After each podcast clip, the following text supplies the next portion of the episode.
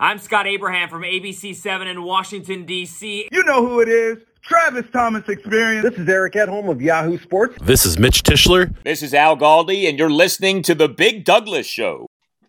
All right. This is The Big Douglas Show.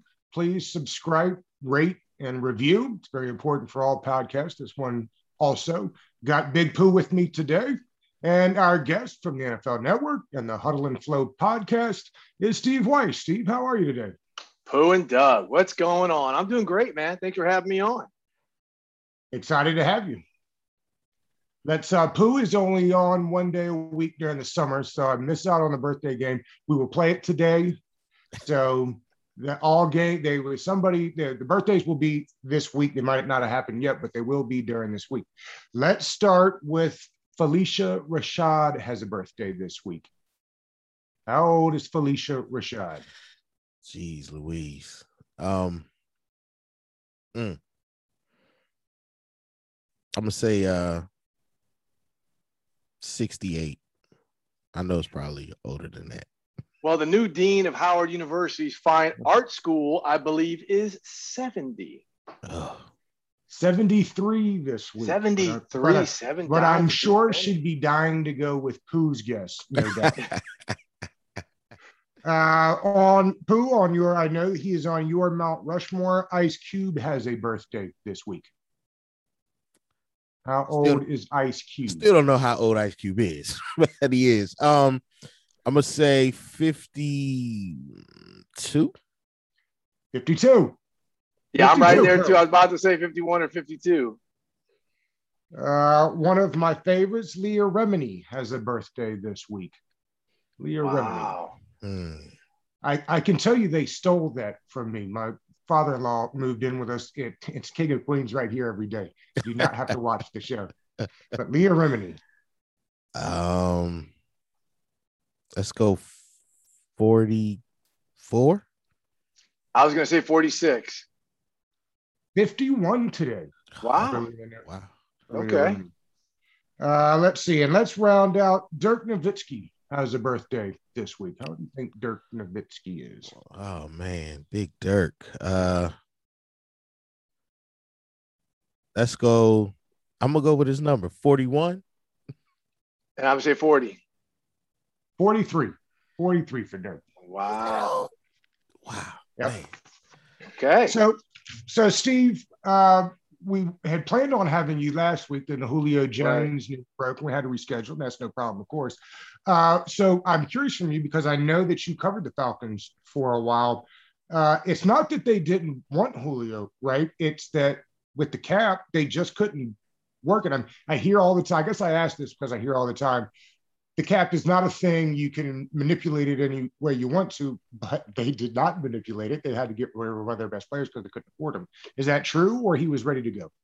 Well, it, it, well, to the latter point, he was ready to go, and they opted not to manipulate the cap. You can always manipulate the cap. I mean, at, at some day there would be a reckoning. Like right now, the Saints are going through the reckoning. That you know they had to lose a lot of people, and they said, you know what, we're not going to pay some big contracts this year because we don't have the space. It's why getting Jameis Winston on a very affordable deal allows them to build a roster that's still going to be competitive while you know the the payments coming due on a lot of these big contracts like they, you know they had like Drew Brees' old deal. So they opted not to, in part because Julio wanted out.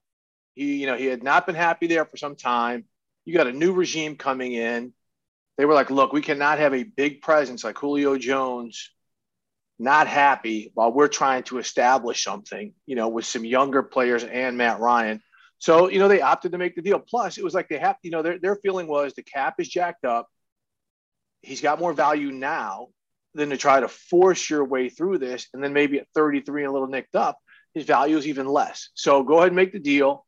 And they're going to have to live with the consequences. I mean, by trading him to Tennessee, they get him out of the NFC, but they really strengthened uh, the Titans roster. I mean, the Titans roster is really good offensively, but this just took them to the next level because Julio's a great receiver, great blocker, team guy, does everything that that organization in Tennessee uh, likes to do. Um, the Falcons, their roster is weakened. You know, they drafted Kyle Pitts, a rookie tight end. They're going to have a new scheme. Um, Calvin Ridley is more than a capable number one wide receiver. Um, but you know, they're they're going through a change. They're going through another regime change there. So we'll see how this impacts the Falcons, but no one I think can sit there and say if they let's say they finish sub 500 can blame it simply on not having Julio Jones. So they've got they've got some holes they've got to fill there. Steve, I'm a little confused by Atlanta's uh, off season. I'll say. Uh, I think they had a chance, new regime, uh, new uh, front office, new head coach, to really start over. Um, and they still decided to keep Matt Ryan. Uh, obviously, they had to get rid of Julio for for contractual reasons, and Julio just being ready to go. Do you think that they missed a, a prime window to to really restart the franchise and reset the franchise by not going all in on the rebuild this offseason, or do you think Arthur Blank just doesn't have the stomach for a complete rebuild? No, I mean, first of all, I think Arthur Blank's got the stomach for it, but that clearly was not the philosophy. I mean, they figured, you know, I think they figured if they moved Matt or Matt Ryan and Julio Jones, the dead money on their cap would be absolutely insane, right? It would be insane. I think it would be combined more than 30 to 40 million dollars you're paying, you know, your cap is taking a hit for guys who wouldn't be on your roster. That's a tough pill to swallow. At the same time, if they don't win this year, right? Let's say they're not they are not a playoff team. What did you get out of this year? You're you're you're a year behind the cycle on getting a good quarterback. You're potentially a year behind on addressing some other issues. So, you know, they have to hope, in my opinion, this is not a wasted season because Matt Ryan, after next year, they're going to have the same bridge to cross that they just crossed with Julio in terms of the salary cap. Do we move on? Are they going to be in a position to get one of these young quarterbacks coming out of the draft? You know, they just got an, an additional second round pick that gets you ammo. But let's suppose the Titans make it to the AFC Championship. That pick is going to be 30 or 29. Um, maybe a combo with your other second round pick, but is that going to be enough to get you high enough in the first round to get you one of these quarterbacks? We'll see. Um, but they're they're banking a lot on them being successful this year, because um, I think next year there there's going to be another you know salary cap cleanse, so to speak, where players like Grady Jarrett and Matt Ryan could be susceptible to to being on the move. I've been uh, on this for a little bit, Steve, and, and maybe I'm way off here, but it feels like Kyle Shanahan has the blueprint from his time at Washington to start a, a, rookie quarterback I feel like it's Trey Lance week one. Do you? No, no, no. I, I, think I think with Trey Lance week one, they would have been more more aggressive in trying to move Jimmy Garoppolo. I, I do think that you know they like Jimmy Garoppolo.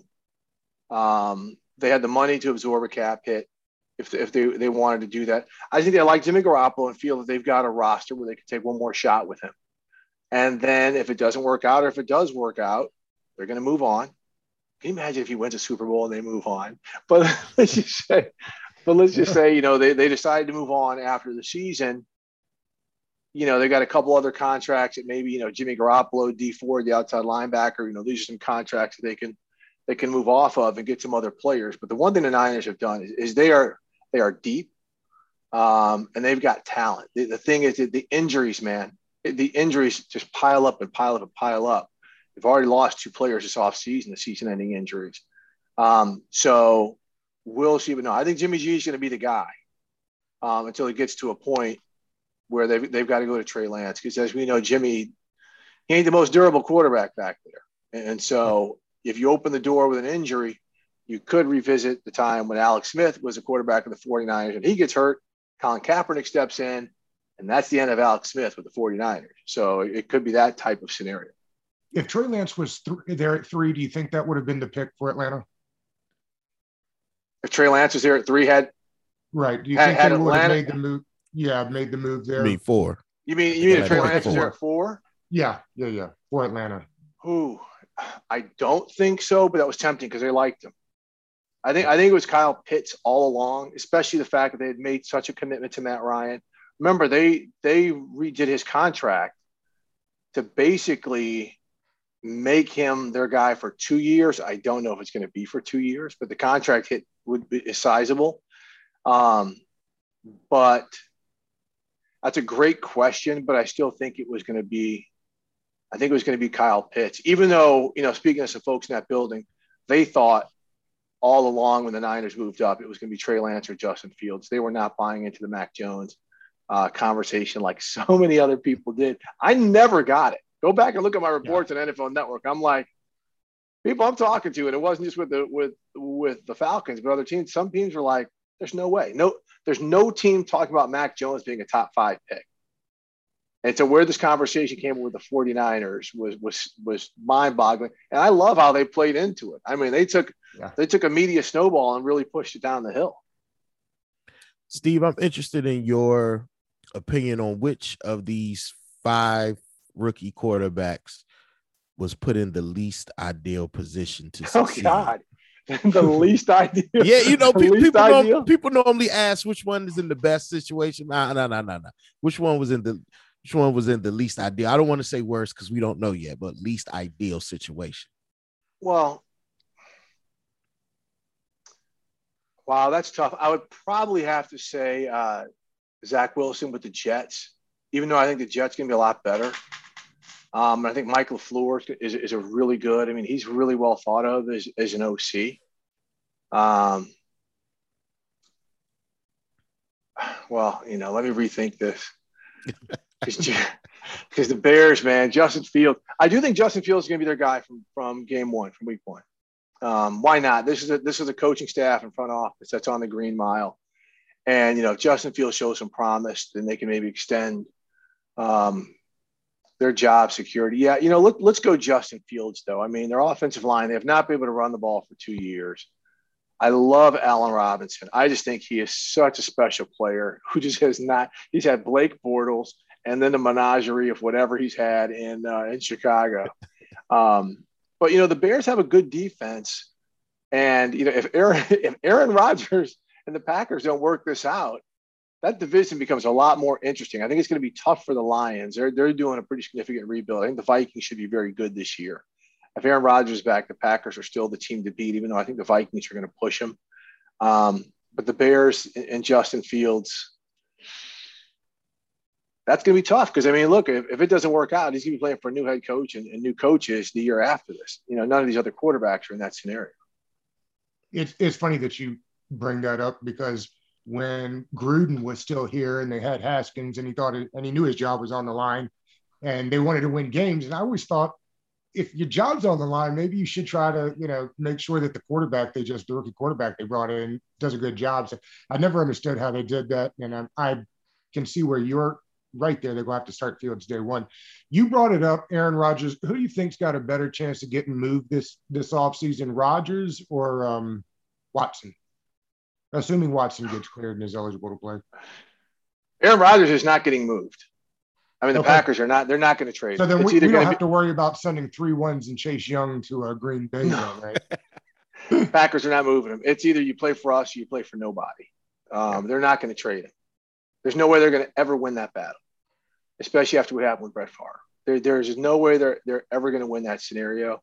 Sean Watson, um, he's not going to get cleared beforehand because I don't think some of these cases are supposed to come to court until next January, I believe, yeah. or at least depositions or something like that take place until next January. And um, even if the Texans found the suitor, it would be very difficult for any of the 31 other teams um, to sell a fan base, to sell several of their employees, to sell the NFL, um, that they're taking serious uh, some of the allegations and some of the league policies um, that these allegations, you know, are, are kind of, you know, supposed to, you know, be involved with. So I, it's just too tough to move him. But I don't think he plays it down for the Texans this year. I, that's just a standoff you know, the league may put him on the commissioner's exempt list. I just don't know.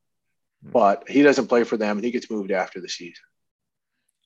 Steve, I want to switch gears a little bit. I because I'm hearing your phone going crazy over there. Um, Sorry, let me silence it. Oh no, no, no you're fine. Feel you're free fine. to break news anytime. Yeah, I, absolutely. I, I just want the people. Can you take people through a typical day of yours? You know, I know it's off season and maybe a little bit slower now, but just a typical day.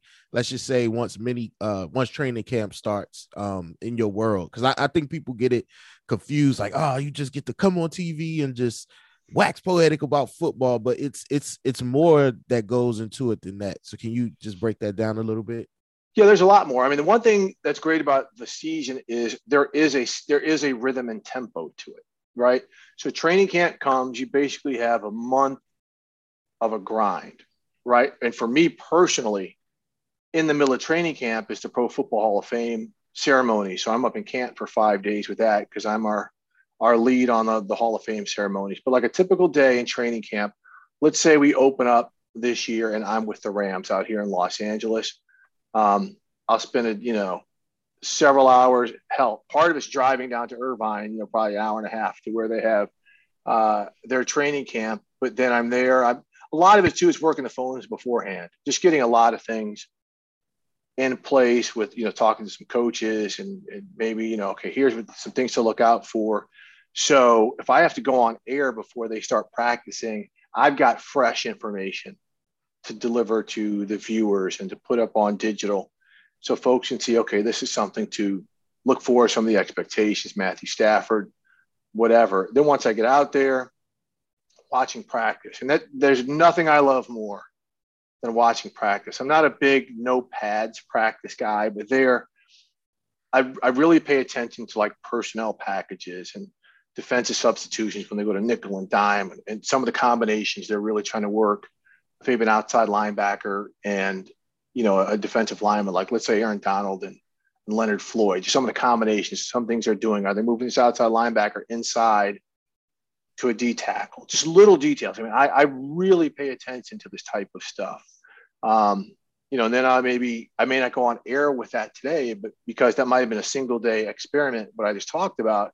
But if I see it over and over, like, okay, this is something for the mental bank. These are some things they may try to do in certain situations, especially when they've got opposing personnel matchups that favor that type of grouping. So, so these are things I pay attention to. Of course, I go on air. Oftentimes, I will write a little bit of something for the website for them to post on digital sites. We have to do digital hits because so much is gleaned these days from your phone, from your iPad. If I can give a 45 second, hey, I'm out here, it's 100 degrees, in Irvine, California. So head coach Sean McVay, you know, had the guys take off their shoulder pads halfway through practice and did little things like that that necessarily aren't as pertinent to a 45 second hit to maybe the TV audience because I'm talking about something completely different. That's that's also part of it. But I spend the majority of my time, and thank goodness we're, we're, we're coming out of this pandemic. Last year was very difficult. Is working relationships, walking off the field with a coach and not just a head coach necessarily, but a coordinator or a position coach. Position coaches are the best because you can say, okay, hey, what corners are really looking good? Is this guy better inside or outside? Is he a press man guy? Is he an off man guy? Is he more of a zone cover guy? Just gathering. Again, it's not also it's not it's always not um, something where I want to drop it right away. I'm storing it. I'm storing it for proper context when it really comes into play. And, you know, that's something I've learned. I've been doing this now since 1989. Um, but just to really get out there on it, varies from day to day. Some days I'm in studio. Um, but I really like in training camp being out on the field and just, you know, as I say, smelling the grass, talking to people. Um, the days are long. If you're going to get in this business and you think it's nine to five or you're, you're down for an eight hour day, you won't be in this business for long.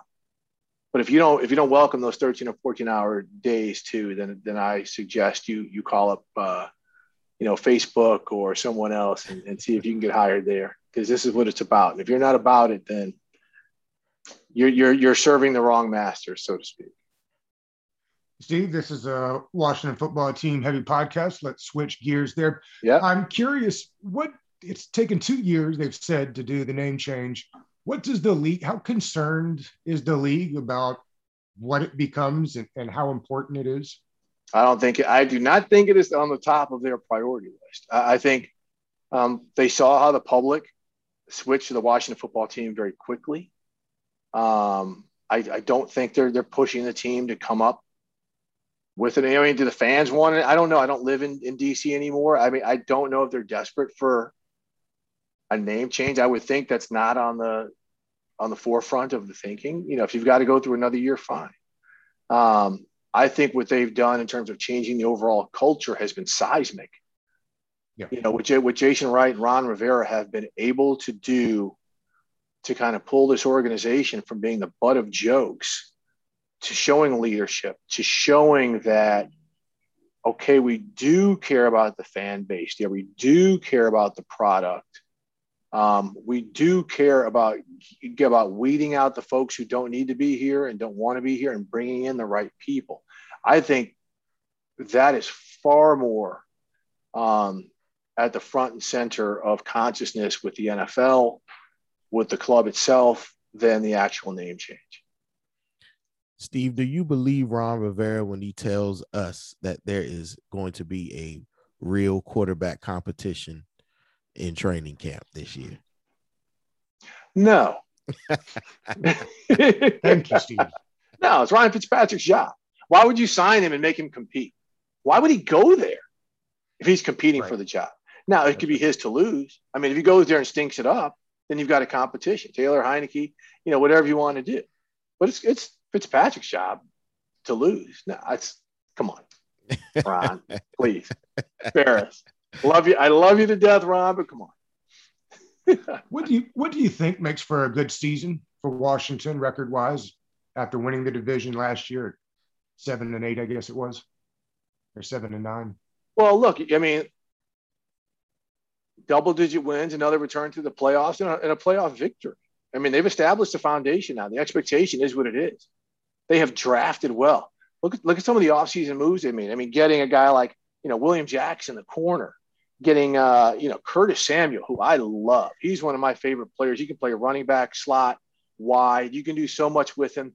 He is going to be fun to watch, especially with Fitzpatrick's improvisation. And yes, I said Fitzpatrick because he's going to be the quarterback. um, but you know, and then defensively, they're just so stacked. You know, you add um, Jamin Davis, the, the linebacker out of Kentucky. What six of the players they drafted were on the defensive side.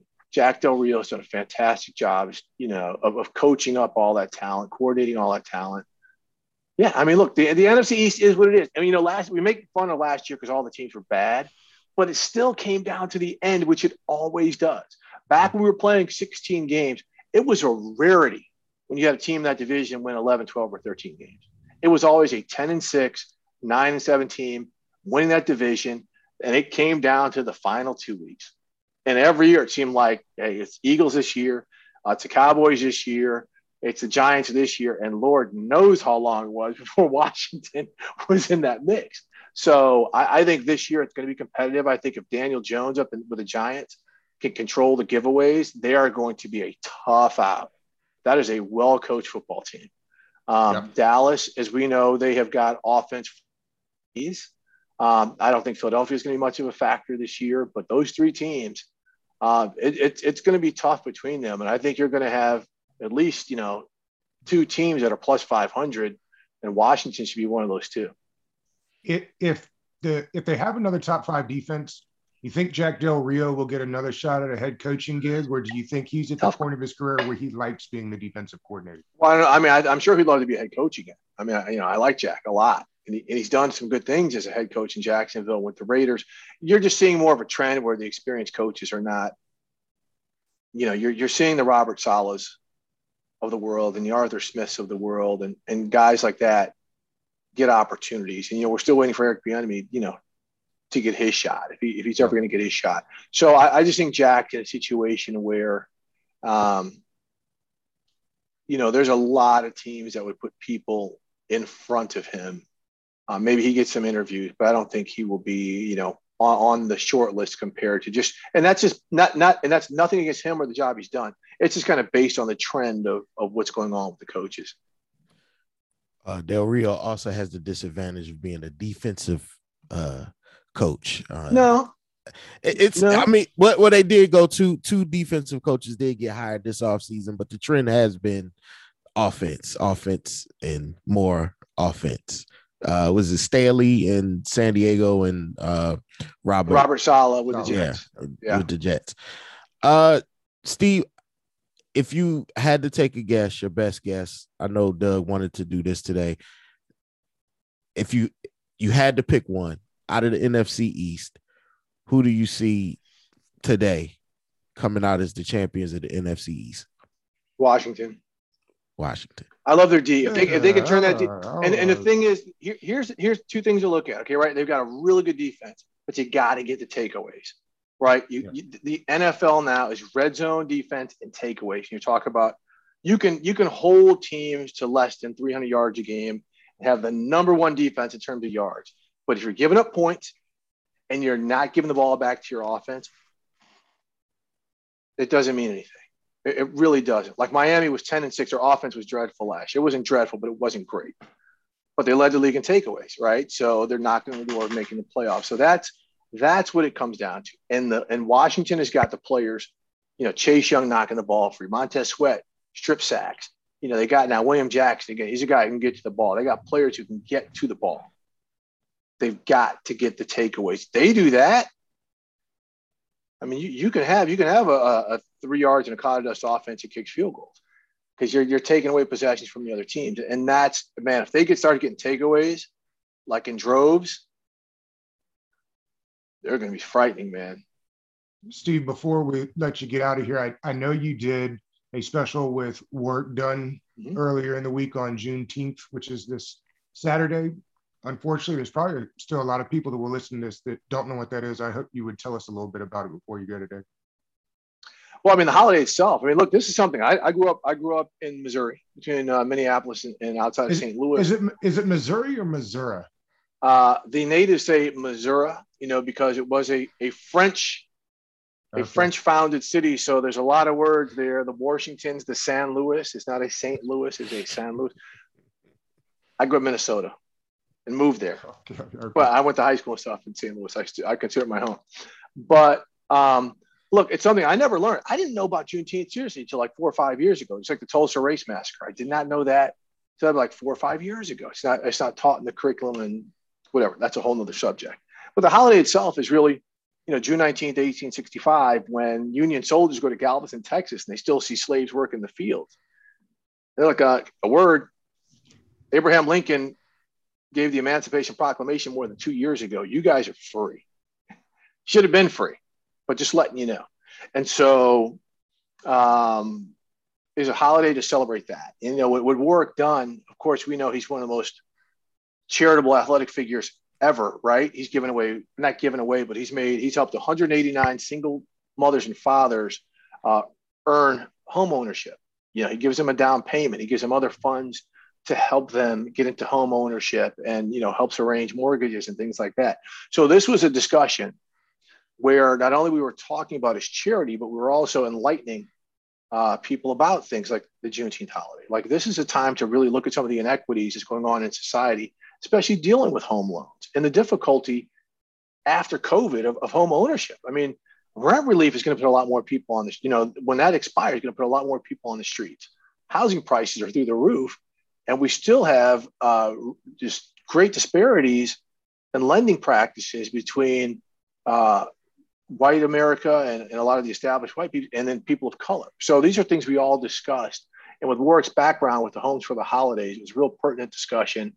Um, you can find that on uh, WDC.org, workdonecharities.org. It's a great discussion. And he's also doing a big thing on June 25th to help raise funds so uh, within the next couple of months, they can get their 200 family in a home. They're 189 now, so it, will be a really Incredible. cool deal. Yep. Incredible. Yeah, you. I, I love. I love uh, the Warwick Dunn charity. I love the the homes. Um, a lot of people don't even know one of the homes he uh, helped a single parent get was Deshaun Watson's Yep. mother um, Yep. when he was young. So uh, you never know what can come of that. So it's it's a beautiful thing. Steve, we thank you for your time. We thank you for joining us today. Um, let the people know where they can find you uh, on Twitter or Instagram or any other social media you may have. Sure. Yeah, man. Uh, look, NFL Network, Huddle Flow Podcast, even though we're on hiatus right now, but hopefully we'll be resuming soon. On Twitter and IG at Wyche, W Y C H E 89. Uh, I, I'm, I'm around, I'm active. Holler at me. You know, it's all good. Steve, thank you so much for coming on today. Peace, y'all. Thanks Thank for you. having me. Have a good one. All right. All right. Appreciate you guys, man. It was fun. Yeah, thank you, Steve. You got it, Doug.